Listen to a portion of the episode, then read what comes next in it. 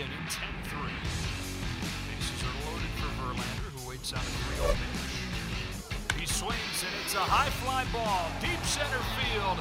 It is gone! Home run! And a huge bat flip to celebrate. All right, Ben, start the show already. What's up, everybody? Welcome into another episode of Flippin' Bats. I am back. I am here in studio. I am back from Japan, and what an unbelievable trip it was. So, this is Monday, new episode, new week, meaning power rankings are back. But this episode is going to look a little bit different. I'm going to hit you with the power rankings, my updated top 10 Major League Baseball power rankings. And then what I'm going to do is talk about Japan, a full recap of my trip and how it went and my experiences. And uh, yeah, I was doing daily episodes in Japan, but this will be a little bit different. So this will kind of just sum it all up and uh, put a put a nice bow on one of the best trips of my life. So uh, before we get to that, we are going to do my top 10 Major League Baseball power rankings, which I wasn't able to do in Japan. So now we are back. I am back, and let's get to it. At number 10 in the power rankings, I have the Tampa Bay Rays. The Rays are playing better. The Rays were, uh, the Rays have been really up and down all year, but they're starting to play better. 70 and 57. They're 12 and 4 in their last 16 games, which that stretch got them back into my power rankings. They haven't been on in a while, but 12 and 4 in their last 16. They are here at number 10. Moving on to number 9, the San Diego Padres. The Padres confuse me. Um, they they just aren't very good right now. They are playing a little bit better of late. Um, Juan Soto has been great since his uh, arrival to San Diego. He's reached base in 19 of 20 games. Juan Soto is doing Juan Soto things. He's getting on base. The Padres themselves are struggling, and Josh Hader, in particular, who was at the beginning of the year on a historic pace, was was historically good. He's he. There's no other way to put it other than he's been really bad. Um, in his few appearances with the Padres, he's given up 12 runs. His ERA is now over six. Uh, gave up six runs in a third of an inning on Sunday. Uh, so this is not what the Padres were expecting when they traded for Josh Hader. I do believe that they are a better team than they are showing, and that Josh Hader will snap out of this funk because he's that talented. But they're here at 70 and 59, and at number nine on my power rankings. Let's move on to number eight, the Seattle Mariners. I love this Mariners team. As of right now, they're in a wild card spot, and they are on track to end the longest professional playoff drought in American sports. That's how long it's been. And they are close. They're 69 and 58. They're in a wild card spot. Julio Rodriguez just signed his new deal, massive deal worth many, many millions, but it, there's a lot going on there. It could be worth 210 million. It could be worth 400 plus million. It's all over the map, but great signing there. Mariners are playing pretty well, um, and, and I just believe they're a good team, and their rotation is going to do well if they can get into the playoffs. Let's move on. Number seven, the Philadelphia Phillies. 51 and 26 since June 1st. Since June 1st, they are the third best team in baseball record wise. They also just added back Bryce Harper, which, whenever you can add a, an MVP into your lineup, that's a good thing. They were playing really well without him. Now they get him back. You add back Bryce Harper, and you can just take off from there. I like the Phillies a lot. I really believed in them at the beginning of this year. They were struggling for a while, but they have turned it on. They're 72 and 56, and here at number seven. Let's move on. Number six, the St. Louis Cardinals. Man, what a duo. Nolan Arenado, Paul Goldschmidt, killing it. They're 73 and 54.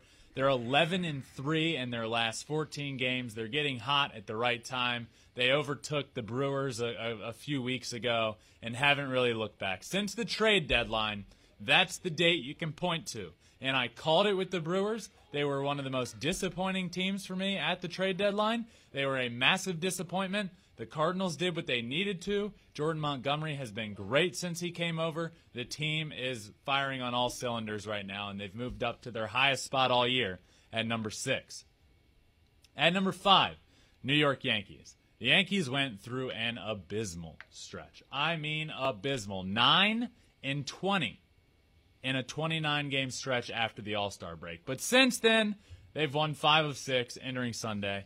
Um, so they're starting to, to get back better. Look, I've been saying this all year. When the Yankees were rolling, when they were the best team in baseball, I said, look, they're, they're a great team, but I didn't believe they were that good. I, I didn't believe they were going to shatter the all time record. I also don't believe they were as bad as they were after the All Star break. I believe they are a lot better than that. It was somewhere in the middle, and that's what we're starting to see. The Yankees are playing much better. They are a fantastic baseball team. They are one of the best teams in the league. Do not let that 9 and 20 stretch fool you. The Yankees are great. They're going to be a force for the rest of this year and in the playoffs. Moving on to number four, the Atlanta Braves. Since June 1st, the Braves are 56 and 22. They're 79 and 49 on the year, 56 and 22 since June 1st. That is the best record in baseball in that stretch. So since June 1st, the Braves are the best team in baseball. They've been playing so great. The young studs are what propelled this team. We all thought it was going to be Ronald Acuna coming back and Matt Olson and Dansby Swanson and Austin Riley.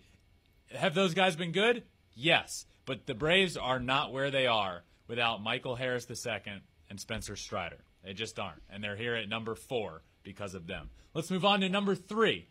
At three, I have the New York Mets. Ah, the Mets are so good. The Mets are 43 and 19 against NL East rivals this year. 43 and 19. That's how you grab a commanding lead in the division by just dominating everybody in your division. They're also really good elsewhere. They're 82 and 47 on the year. Jacob DeGrom is back. He's a stud. Max Scherzer is unbelievable. The rotation is really good, and the offense picks them up as well. I like the Mets a lot. They are here at number three. Let's move on to number two, the Houston Astros. The Astros are great.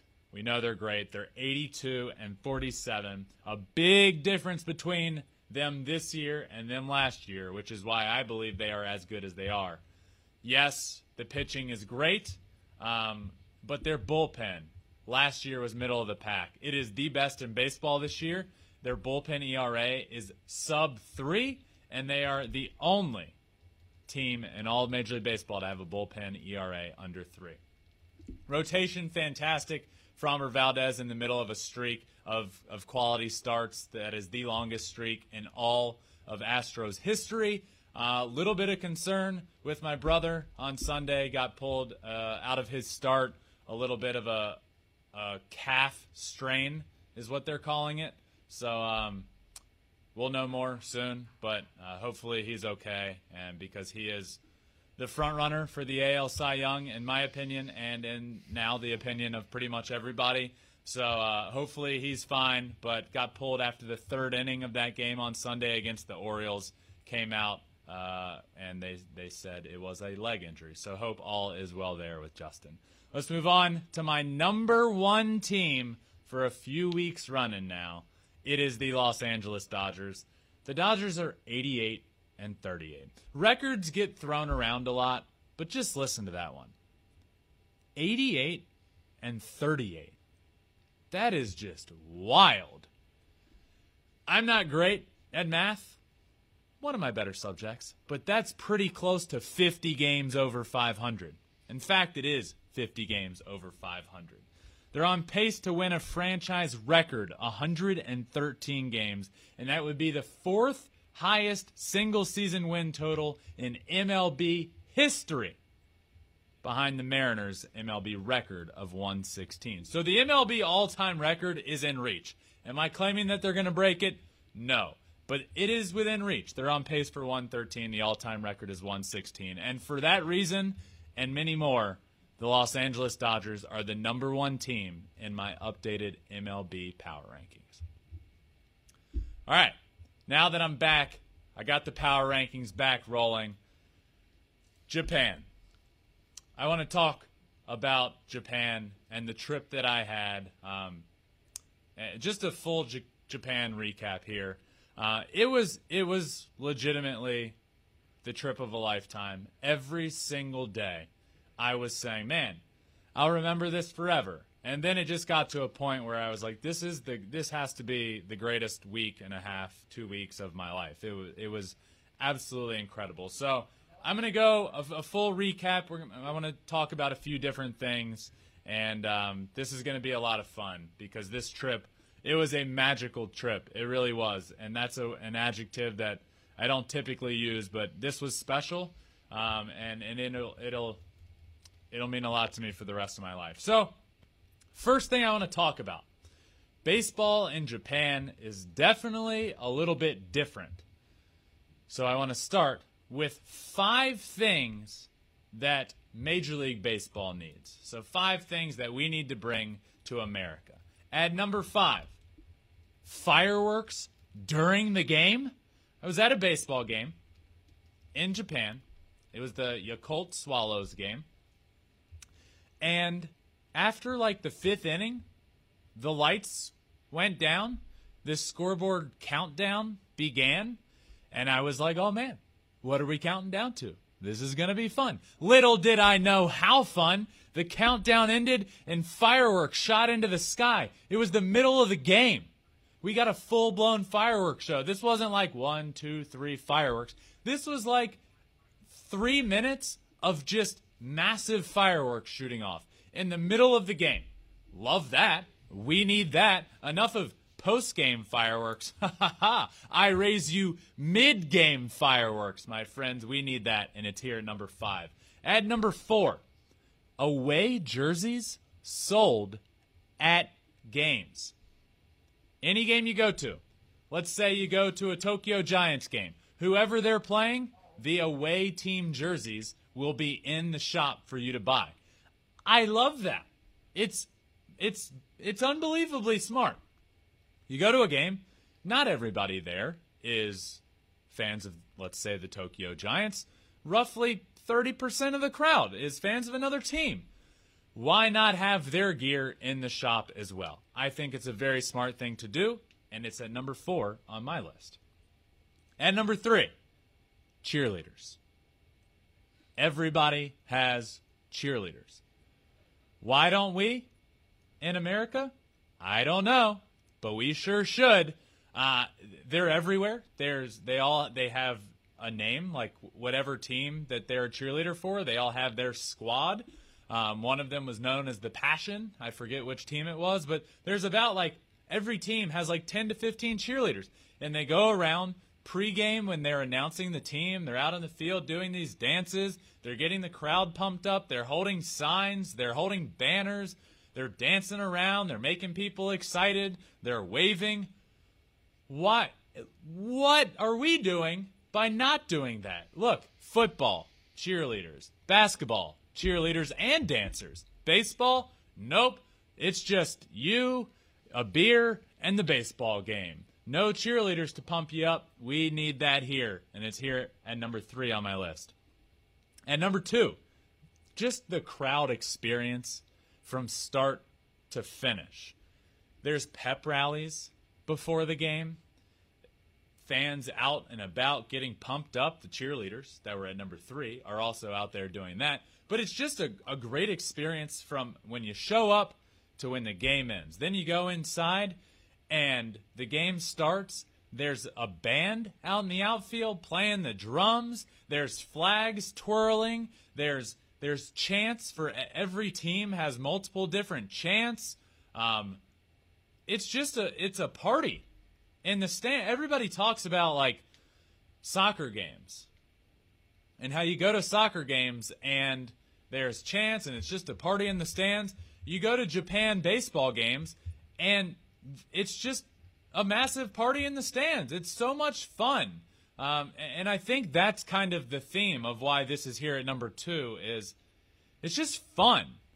Like aside from what's even going on out in the field, you're having fun in the stands. There's, you, you know, you're bopping along to the beat of the drums. There's there's flags flying. Um, also, a really cool thing there is the the fans are split. Whatever team you're a fan of is determining what side of the stadium you're sitting on. So the the separate fans aren't really intermingled. And one of the producers that was out there with me actually at one of the games bought an away jersey at the home of the home team, which was number 4 on my list. He bought an away jersey, goes inside and went to film something with a camera. They wouldn't let him past a certain point. There was a line in the stands where you couldn't cross the fan line. So one, I think that's really cool because it just makes the optics look awesome. Like you look out and you you know where the other fans are and you know where your fans are, and it's a very stark contrast. But also like there's no fighting. Not that there would be in Japan, but there are in the in the stands in America. There wouldn't be near as much fighting. You're separated. It looks really cool. Just the whole fan experience is uh, something I was blown away by. I loved watching baseball games in Japan because of the fan experience, and that's why it's here at number two. And number one, without a doubt, and when I tell you that we need this at Major League Baseball games, we need this. At number one, beer girls. They're everywhere. They are carrying kegs on their backs, full size kegs, and they are working. They're the hardest workers in the stadium. I have no problem saying that. These beer girls are the hardest workers in the stadium. They are hustling around. There are hundreds. The second you raise your hand, you don't even have to be making eye contact or looking for one. They don't even have to be around you, so you think. You raise your hand, there's a beer girl there within 10 seconds. Within 10 seconds, you will have a beer in your hand, right from the keg off of their back. It is brilliant. It is genius. And I don't know why we don't have it in the United States. Maybe it's just because nobody knows about beer girls.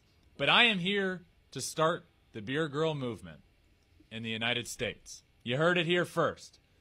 If you're listening, I don't know who can make this happen, but just trust me here.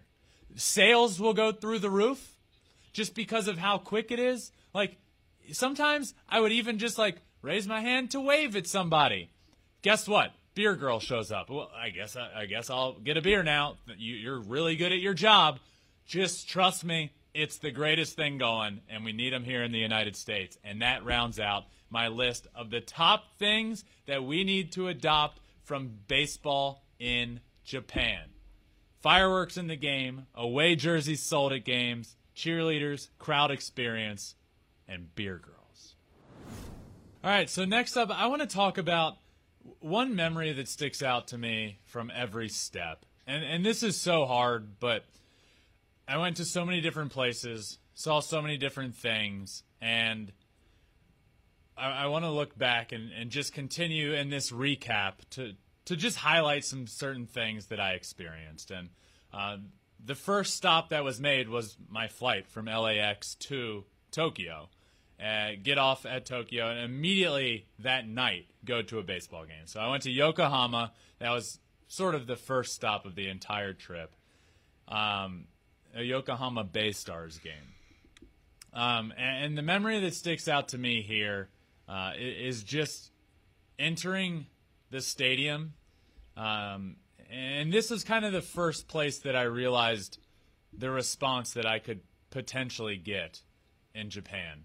Um, gates opened, and 30 seconds after the gates opened, these two girls came up to me, and one was in tears, um, and just went on and on about how excited she was and how thankful she was, and uh, I, I, gave them two flipping bats shirts, and that was that was a really cool um, experience because it was kind of the first thing that happened to me in Japan after so long of hearing things from different people like hey like you're pretty popular in Japan. I don't know what that means. Like I, I how am I supposed to know? And then to have that happen immediately was really cool. Also in that game two fans that were sitting right next to us took the jerseys off of their backs and gave it to two of my producers that were there.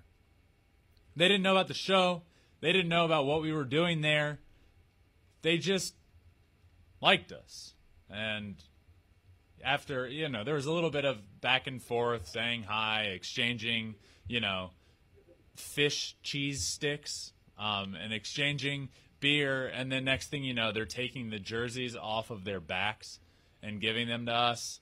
Um, that was that was really special. So my my that was my first that was my memory from Tokyo, Yokohama, the first stop. From there, it was off to Iwate. Experienced a lot of things there. Um, my memory that sticks out from there is being at the Little League, the Little League that Shohei played at.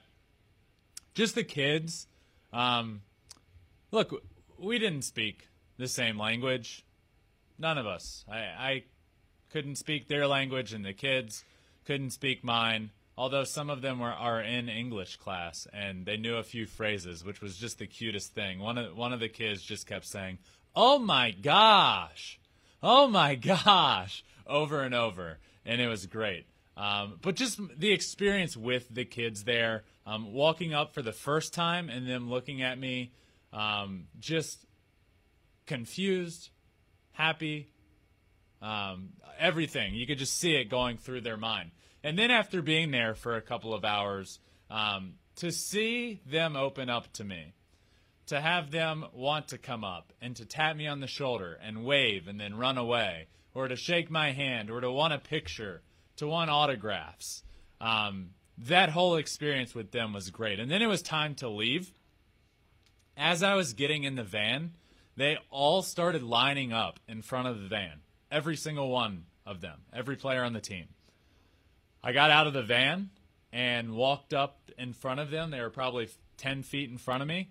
And they all did this like synchronized goodbye. They took off their hat, they bowed, they said, I think it was goodbye. And um, then they all came running up asking for autographs.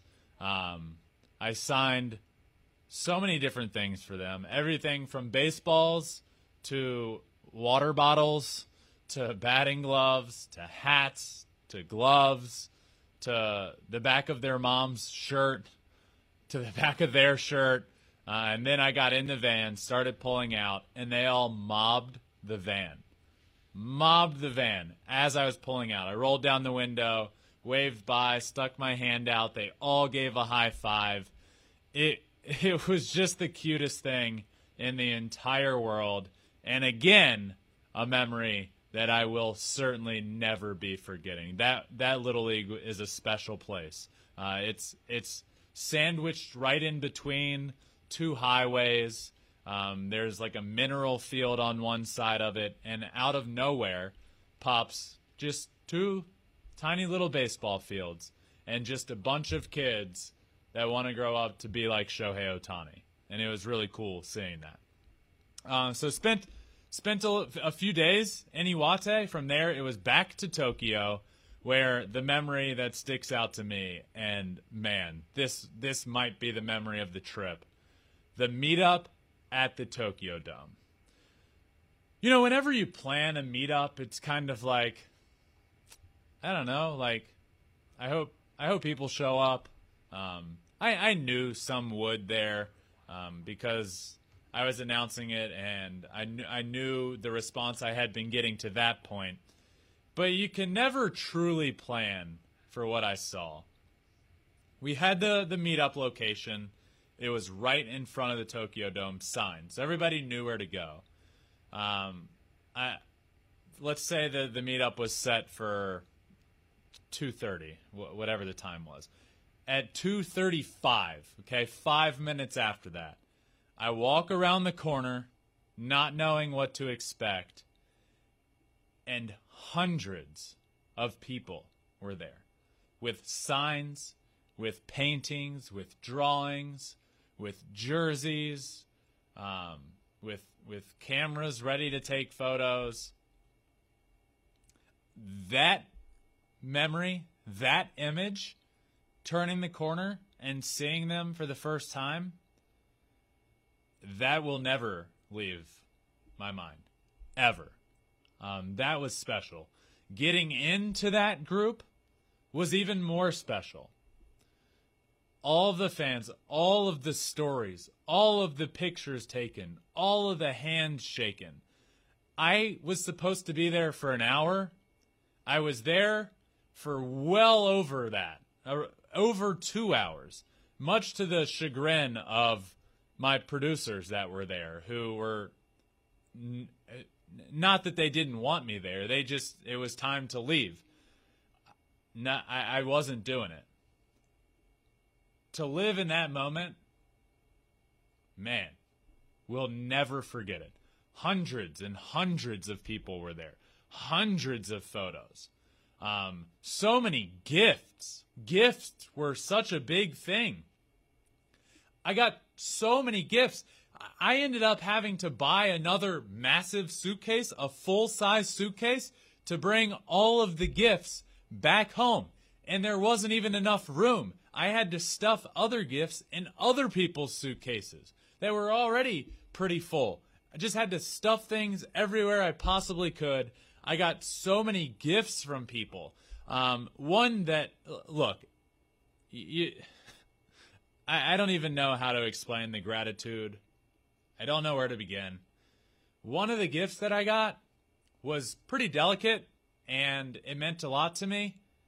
I carried it the whole way home in my hands. This. A little girl made me this. Um, obviously, the Flippin' Bats logo.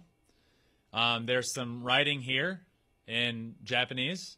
It says, Thank you for making baseball so much fun. And then right here, I love you. And it's just the cutest thing in the entire world. The girl that made this was probably eight to ten years old. And, and that was just the theme of the meetup. So many stories told. One woman was in her 70s and traveled four hours just to be there for that. She left after the meetup. She traveled four hours to come and, and take a picture with me and to tell me a story, um, a very, very special story. And there were just so many from throughout. And that Tokyo Dome meetup, man, I getting I could get choked up just thinking about it. That was that was special. So I was there for over two hours. Um, took a, a photo, shook the hand of every single person that showed up, and I was not leaving until that happened. There was no way I was being pulled away. I wanted to say hi and thank everybody for coming. Uh, but what a special, special memory there. Um, was in Tokyo for a couple days. From there, it was out to Sapporo, um, Hokkaido, where Shohei played professional baseball for the Fighters. Um, man, this was a really cool part of the journey as well because I did a, a, couple different things. But the memory to me from here is the game from that night, the the game, the Nippon Ham Fighters game that I went to. Um, I got to throw out the first pitch, which was a surprise. I didn't know that was coming until a couple of hours before the game. Um, I'm told about it. We get there. I throw out the first pitch. Um, I was so nervous, so nervous for that. Um, but I end up doing it. I walk out there. I step on the mound that Shohei Ohtani himself pitched on for a few years. He touched 103 miles an hour on that mound. I walk out, touch the dirt of the mound, look around the crowd where thousands and thousands of people are watching, and it just kind of all hits you. But I threw, threw a great pitch, threw it pretty hard because when you commit, you got to commit or it could end up being awful. Fun fact here, and it continues to be uh, just an unbelievable part of the culture out here. But for every first pitch at baseball games in Japan, they send out a batter that swings no matter what, just so you can't throw a ball and feel bad about yourself. No matter what, you're going to throw a strike on the first pitch. So a batter comes out. I didn't know that was going to happen. So immediately I'm like, oh boy, I was planning on throwing this pretty hard. Hopefully I don't throw it at this guy. Threw it hard, threw a strike, all was good. Great first pitch, unbelievable moment I will remember forever. But speaking of when you commit, you just got to commit for it. The next thing I did was the Fox dance. I did it at this game. And after the third inning, I did the Fox dance. Now, what this means is I was actually asked after the first pitch, like, hey, after every third inning, we do a Fox dance. Do you want to see it or do you want to do it? I was like, yeah, yeah, sure. I, I, I'll do it. I'm committing. So after the top of the third, go down into the tunnel where I'm taught the Fox dance by the cheerleaders for this team, which we all know there's cheerleaders because that's what we need to bring, part of what we need to bring to America. I learned the Fox dance from the cheerleaders down in the tunnel. The fox dance that I don't know that I'm about to go do in front of thousands and thousands of people. Also, was told, hey, Ben, just an FYI here, you need to wear fox ears and a tail. Yeah, I was doing it. Was down in the tunnel with these cheerleaders rocking a tail and some fox ears. And end up going out on the field, doing the dance um, what what a moment, what a memory that I will have forever.